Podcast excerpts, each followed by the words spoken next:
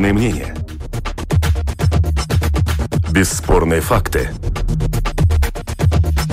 Неоспоримое право на дискуссию. Это «Открытый вопрос» на Латвийском радио четыре.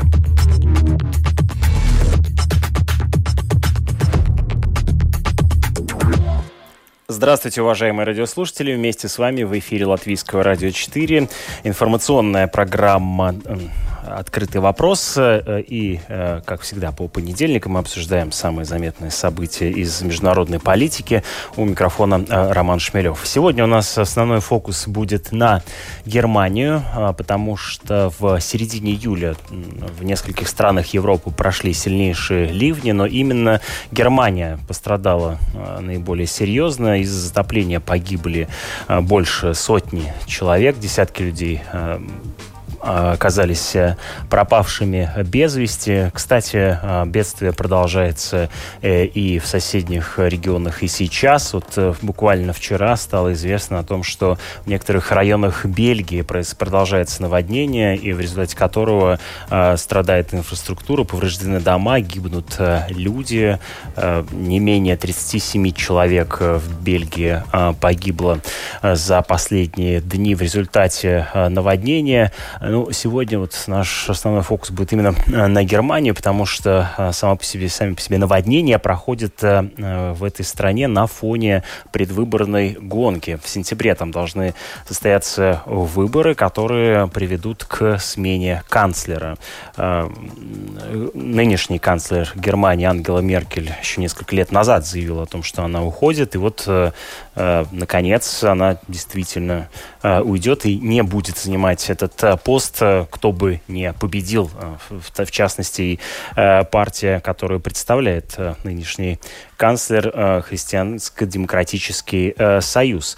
Поэтому кандидаты в преемники, в канцлеры Германии тоже активно освещали наводнение, побывали на месте события, и как сейчас наводнение повлияет на предвыборную гонку в ФРГ, об этом мы и поговорим в первой части нашей программы. Представлю наших экспертов. Сегодня с нами на прямой линии политолог Карлос Даукшц. Здравствуйте.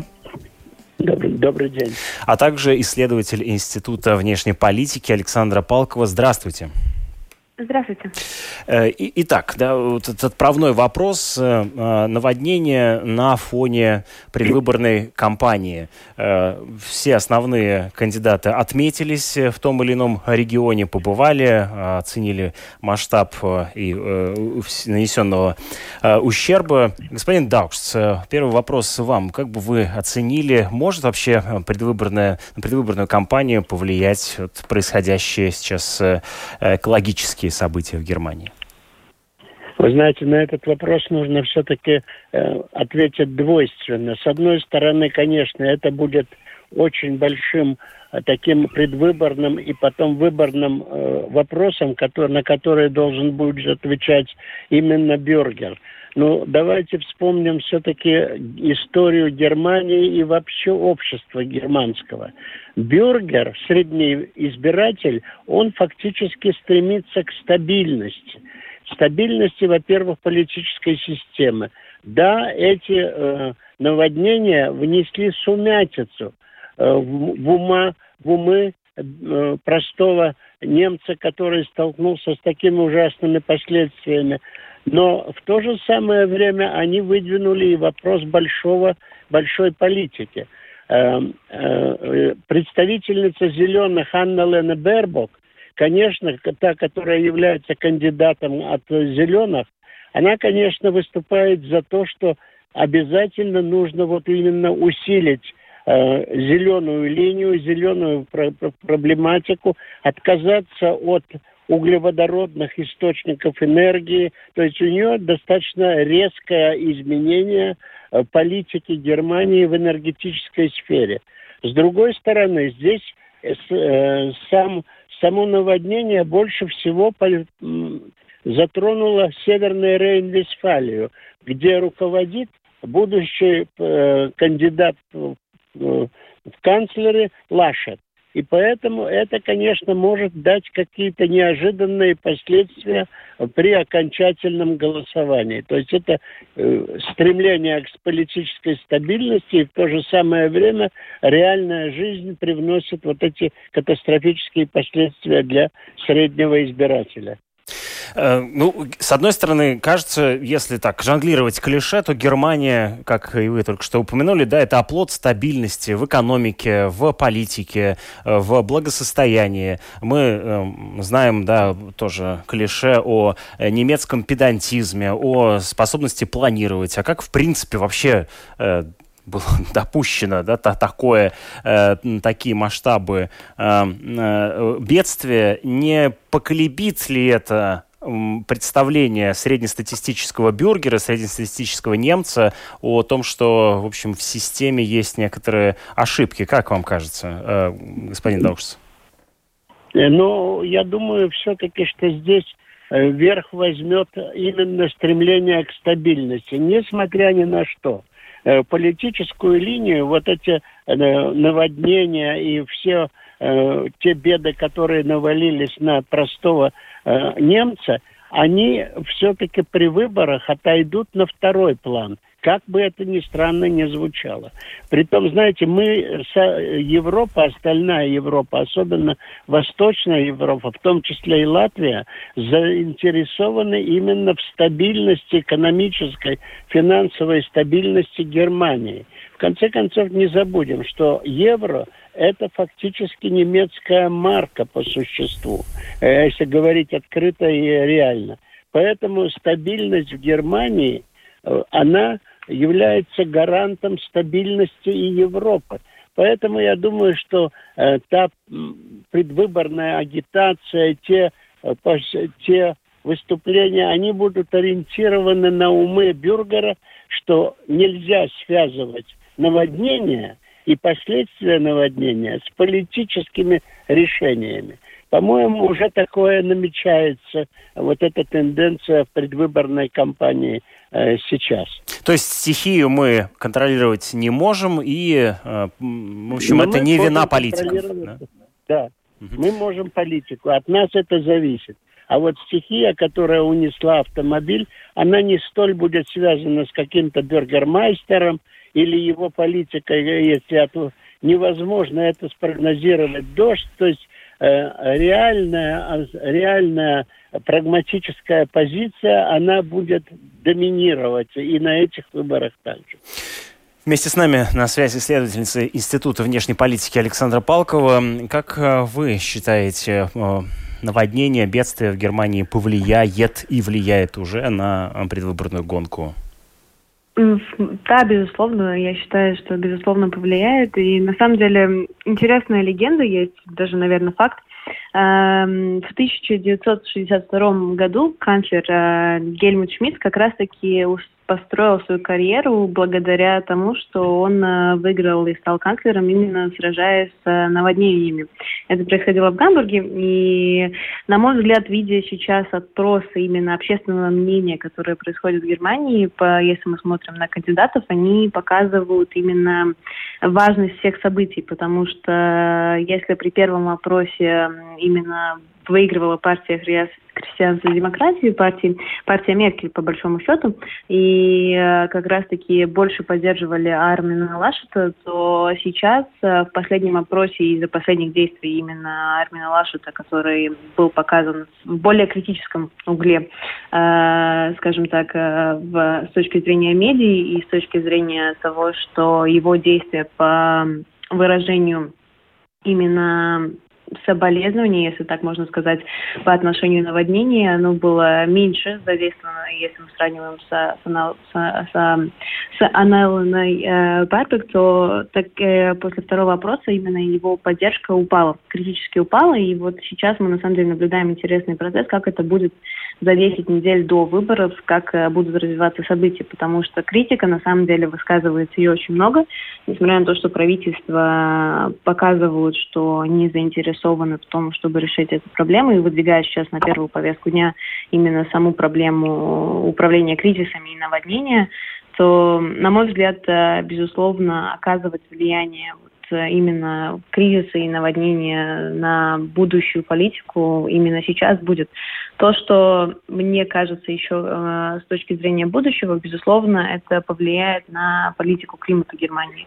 Потому что Меркель еще недавно заявила о том, что Германия будет еще больше углублять политику климата в своей сфере, в своей внешней политике. Поэтому я думаю, что именно на повестке дня в течение этих десяти недель политика климата как таковая и вот управление кризисами станет одной из самых актуальных тем. Ну вот если попытаться как-то интерпретировать политический взгляд и месседжи, которые отправляют конкуренты э, своим избирателям, то правильно ли я понимаю, что ну, Христианско-демократический союз, партия Меркель отправляет э, вот, примерно тот месседж, который э, проговорил э, господин Даукшц, то есть э, мы за стабильность, э, мы политики и можем контролировать политику, стихию контролировать не можем. Зеленые, в свою очередь, э, сводят э, э, вот, реакцию на э, произошедшее бедствие на необходимость принимать политические решения в области управления э, кризисами, в том числе и экологией. Э, вот, э, я насколько верно интерпретировал ваши слова, э, уважаемые эксперты, госпожа Палкова, э, господин Даукшц? Ну, наверное, да. я могу. Да, пожалуйста, госпожа да, Палкова. Я, наверное, чуть-чуть начну и потом передам да, слово коллеге. В моем случае вы интерпретировали слова правильно, и то, что важно понимать, что Евросоюз ожидает от Германии именно данную стабильность, как будущим игроком и важным частью Евросоюза. То, что ожидают другие страны от Германии, это стабильность, и в том числе экономическая стабильность в приоритетах. Но то, что важно понимать, что и Ангела Меркель, и, в принципе, партия, указывая на стабильность, не забывает о климате. Таким образом, как бы партия объединяет и то, и то. То есть, если в случае...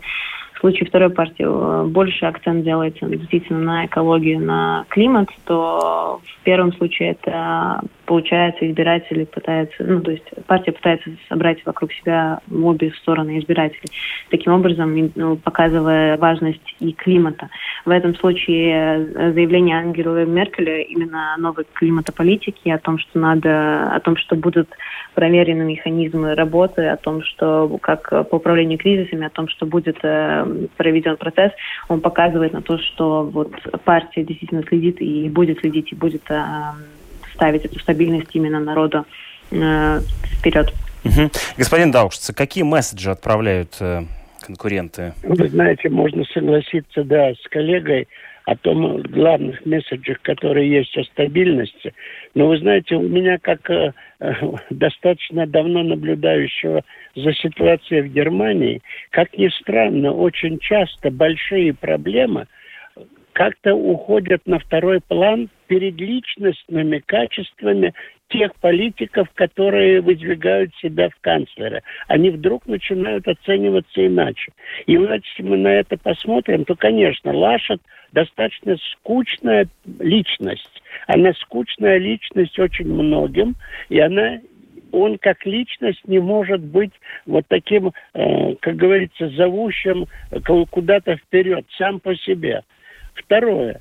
У него есть соперник. Это господин Зёдер, который решительный, который пользуется до сих пор еще очень сильными позициями в рядах Крестьянско-социального союза, то есть из Баварии. И поэтому мы еще даже не можем даже частично определить, как произойдет вот именно это внутреннее состязание политиков. Оно, конечно, уже определено, и что Лашет выдвигается официально от партии как канцлер. В то же самое э, Анналена Бербок. Она все-таки увлечена в каких-то уже личностях. А они влияют на масс-медиа, они продаются на Der Spiegel, они продаются Die Zeit в либеральных газетах, э, в консервативных газетах, Бильд и других. То есть личностные качества вдруг этих президи... э, ка... кандидатов, кандидатов на да. пост президента, они вдруг становятся, как бы, понимаете, более значимыми у простого э, избирателя. Именно эти качества вдруг превалируют даже над кажутся очень явными, очень глобальными проблемами. Глобальная проблема далеко, а Бербок здесь рядом. Ее можно, как говорится, пощупать и потрогать, и ее места, э, как она смотрит на все проблемы. А... То же самое с Лашетом и Зёдером. Да, то есть, то есть а, думаю, а, а, Армина... Нет... Армин Лашет, это, напомним нашим слушателям, как раз официальный представитель ХДС, простите, не официальный представитель, а член ХДС и, соответственно, в кандидата на пост канцлера, вот по словам наших экспертов, в общем, довольно, так сказать, серый чиновник, да, серая, серая личность. И соперничает с лидером зеленых Аннален Бербок, но мы ничего не, не сказали еще про социал-демократическую партию Германии, что там это тоже довольно серьезный соперник на выборах. Как вы оцениваете их шансы и то, как они разыгрывают в данном случае ситуацию вокруг бедствия в Германии? Господин Даукшц. Социал-демократы, я думаю, в данной ситуации они преследуют лишь свои узкопартийные интересы.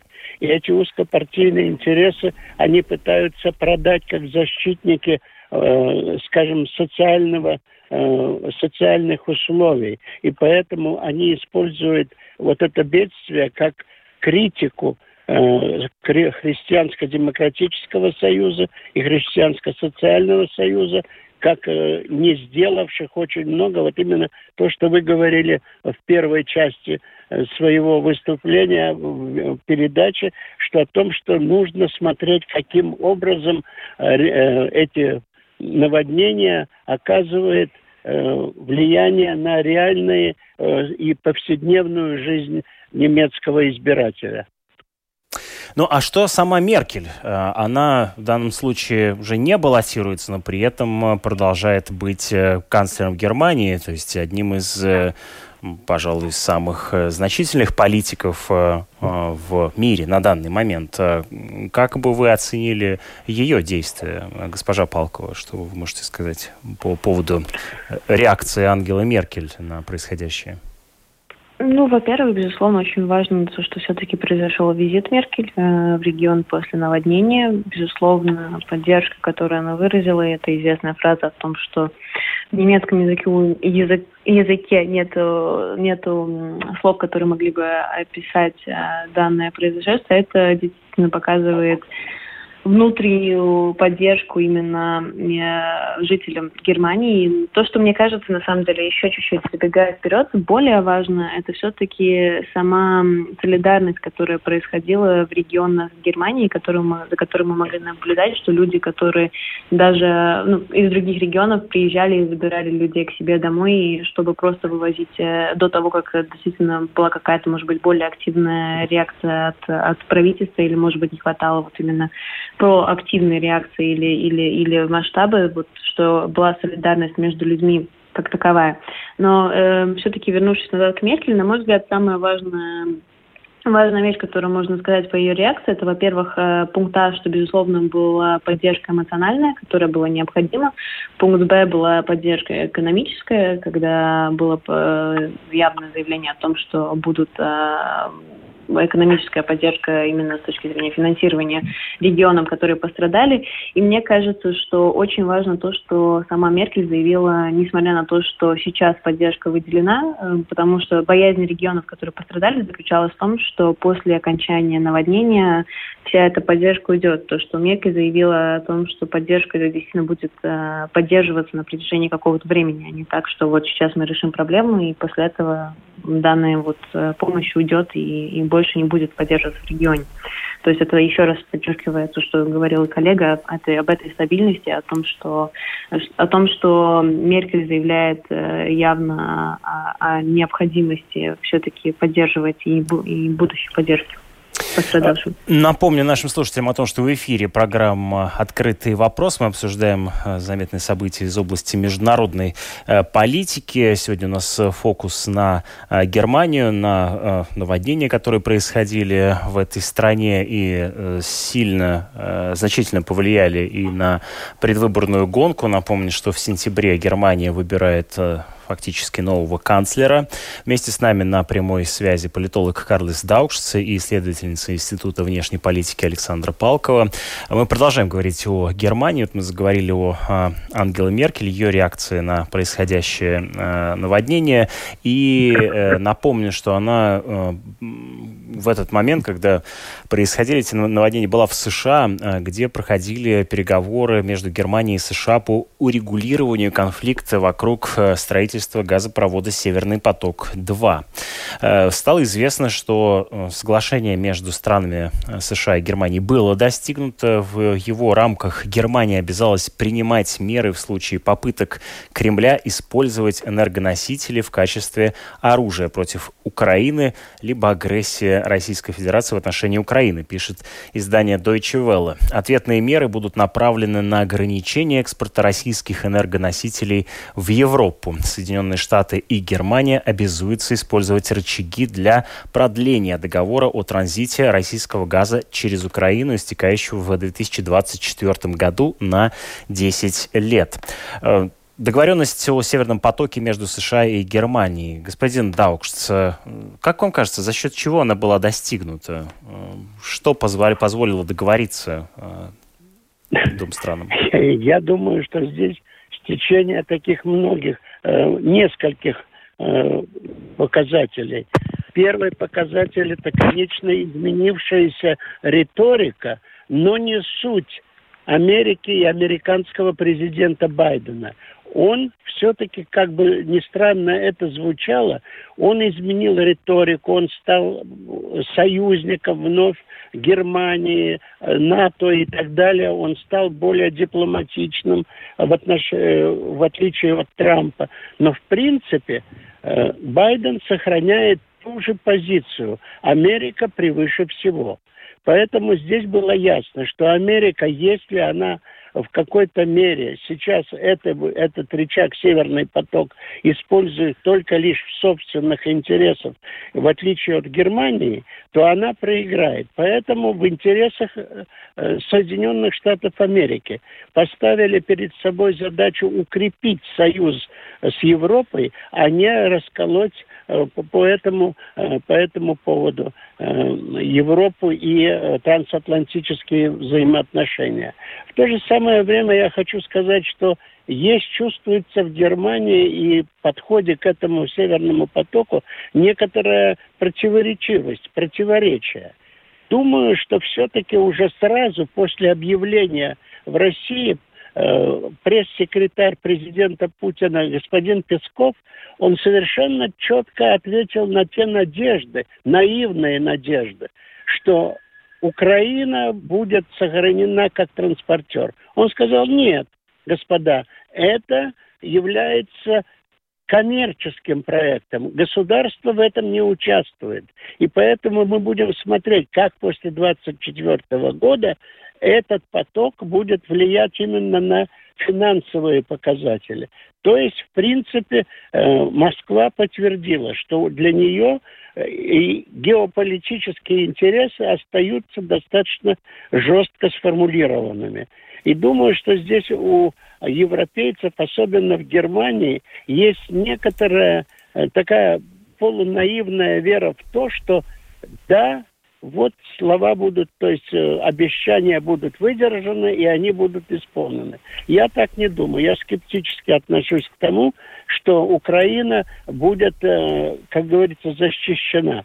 Притом и сама Меркель сказала очень такие важные слова, что поддержка Украины в дальнейшем, и тот один миллиард долларов, то есть евро, по-моему, который был обещан в связи с, э, с этим соглашением для Украины, он будет зависеть от предоставления от того, тех реформ, которые пойдут, пройдут в судебной системе Украины, в борьбе с коррупцией и так далее. То есть зави, поставлена в зависимость, эта помощь, в зависимость от политической ситуации на самой, в самой Украине. Это такой важный показатель. И думаю, что здесь есть стечение многих вот этих противоречивых достаточно сигналов по этому соглашению. Притом, хочу последнее, очень коротко отметить.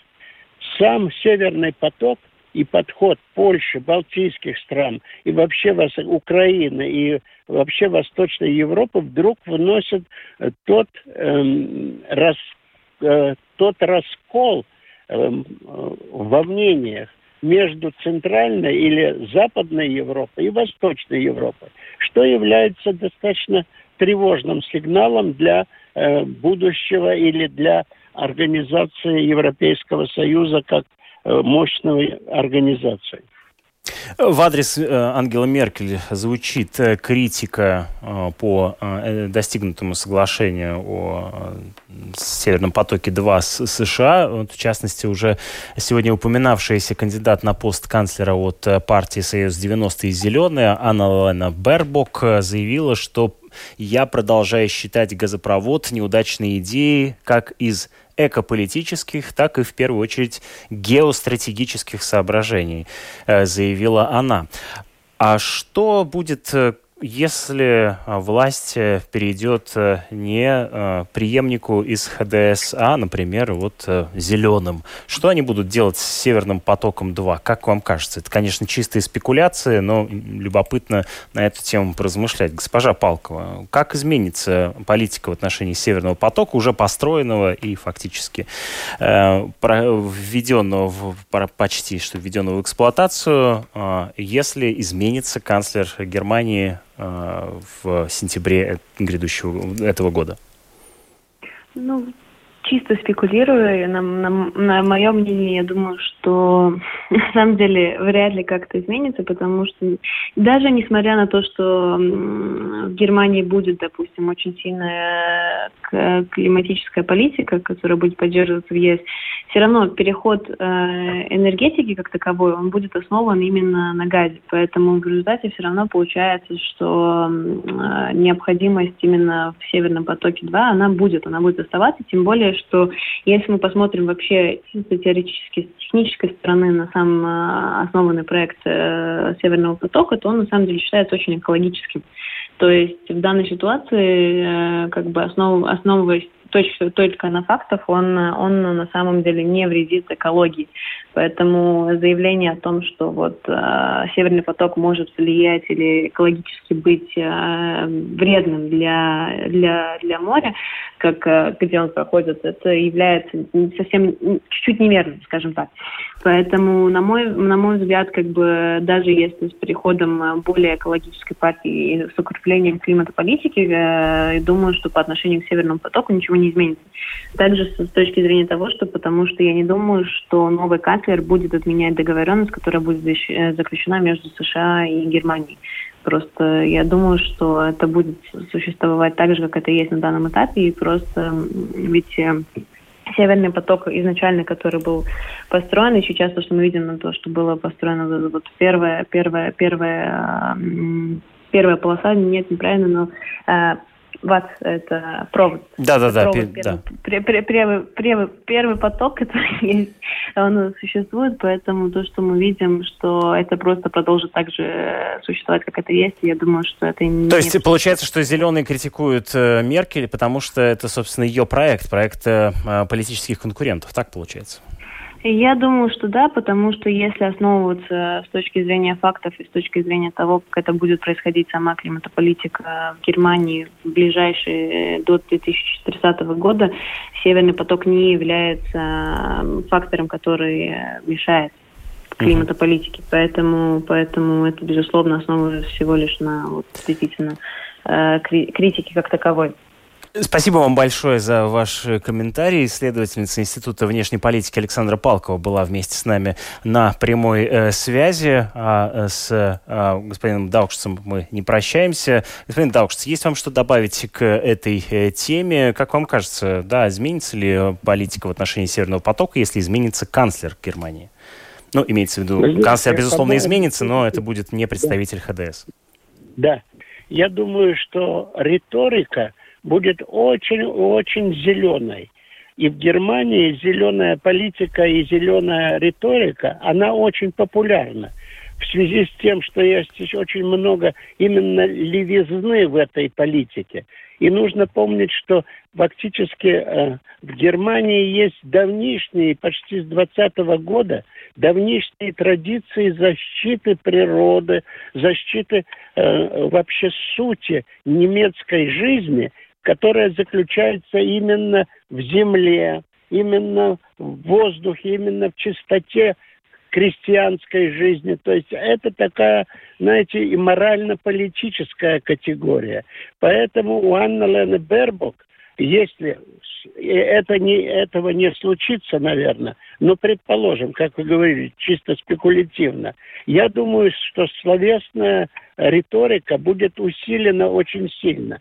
Но практически все будет зависеть от той тенденции, которая есть во всем мире. А вы знаете, что во всем мире сегодня тенденция такая, знаете, глобального э, отказа от угле, ро, углеводородов. И вот это, конечно, это утопическая пока идея. Она идея, которая э, не проработана в практическом плане до конца, но она витает в воздухе. И все будет зависеть также от технических, технического прогресса, где Германия занимает достаточно сильные места. И поэтому влияние вот этих компаний, которые будут выступать за новую энергетику, возможно, они будут влиять на э, экономические какие-то показатели и интересы.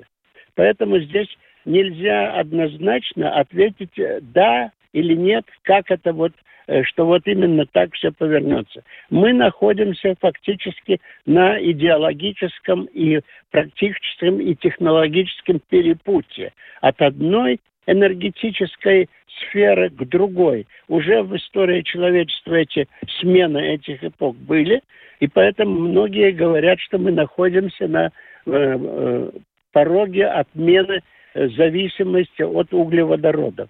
Да, я не думаю, что я скептик, я консерватор, но, но мне кажется, что такая тенденция, она существует и среди молодежи, и среди тех слоев, которые заинтересованы в, в, использовать эту тему как для получения какой-то финансовой прибыли. Это такое мое субъективное мнение. В завершении нашей программы сегодня коротко обсудим, в данном случае даже не новости, скорее статью, которую выпустил портал, заметный портал аналитический международной политики и политики Европы, он так, кстати, и называется, «Политико». Там появилась статья о том, что у альянса НАТО новая миссия – найти босса. Дело в том, что полномочия нынешней главы Альянса Янса Столтенберга истекают в следующем году, в две тысячи двадцать втором году. Он занимает этот пост с октября две тысячи четырнадцатого года. И, соответственно, пришло время найти нового лидера Альянса. Как пишет издание, по неофициальной информации, в Брюсселе сейчас обсуждается идея того, что за семьдесят два года существования Альянса неплохо бы, чтобы его возглавила женщина. Вторая особенность заключается в том, что э, ну, между НАТО и э, Кремлем э, существует некоторое противостояние риторическое, поэтому выбор в качестве руководителя НАТО представителя Восточной Европы станет важным сигналом Москве, пишет издание. Э, в этой связи э, приходит к выводу, что, в общем-то, список потенциальных кандидатов, в общем, просматривается. Среди них э, в том числе и э, политики нашего региона, бывший президент Литвы Даля Грибаускайте, действующий президент Эстонии Керсти Кальюлайд, бывший президент Хорватии Калинда Грабар-Китарович.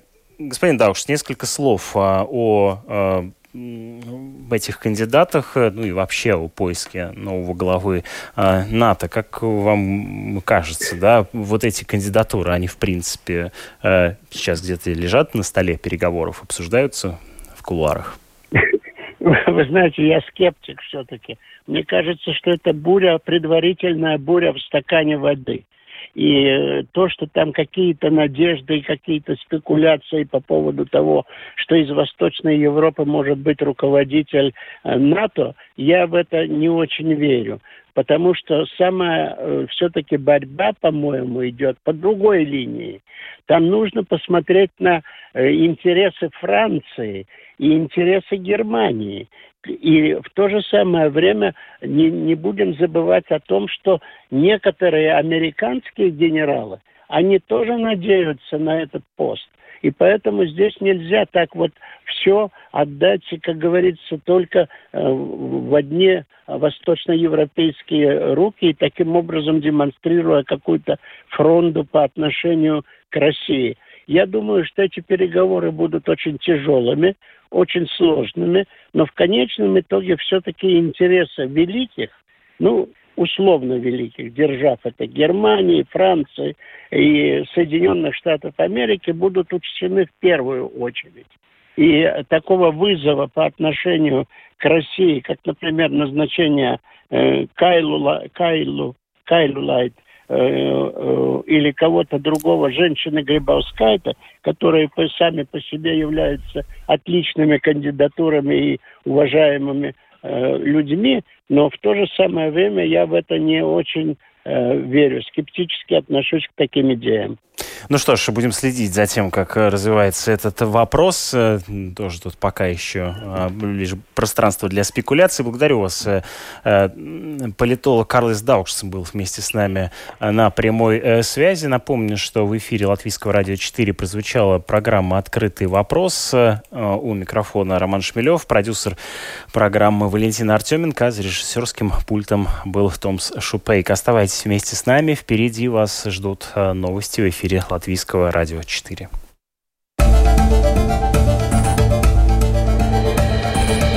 Это «Открытый вопрос» на Латвийском радио четыре.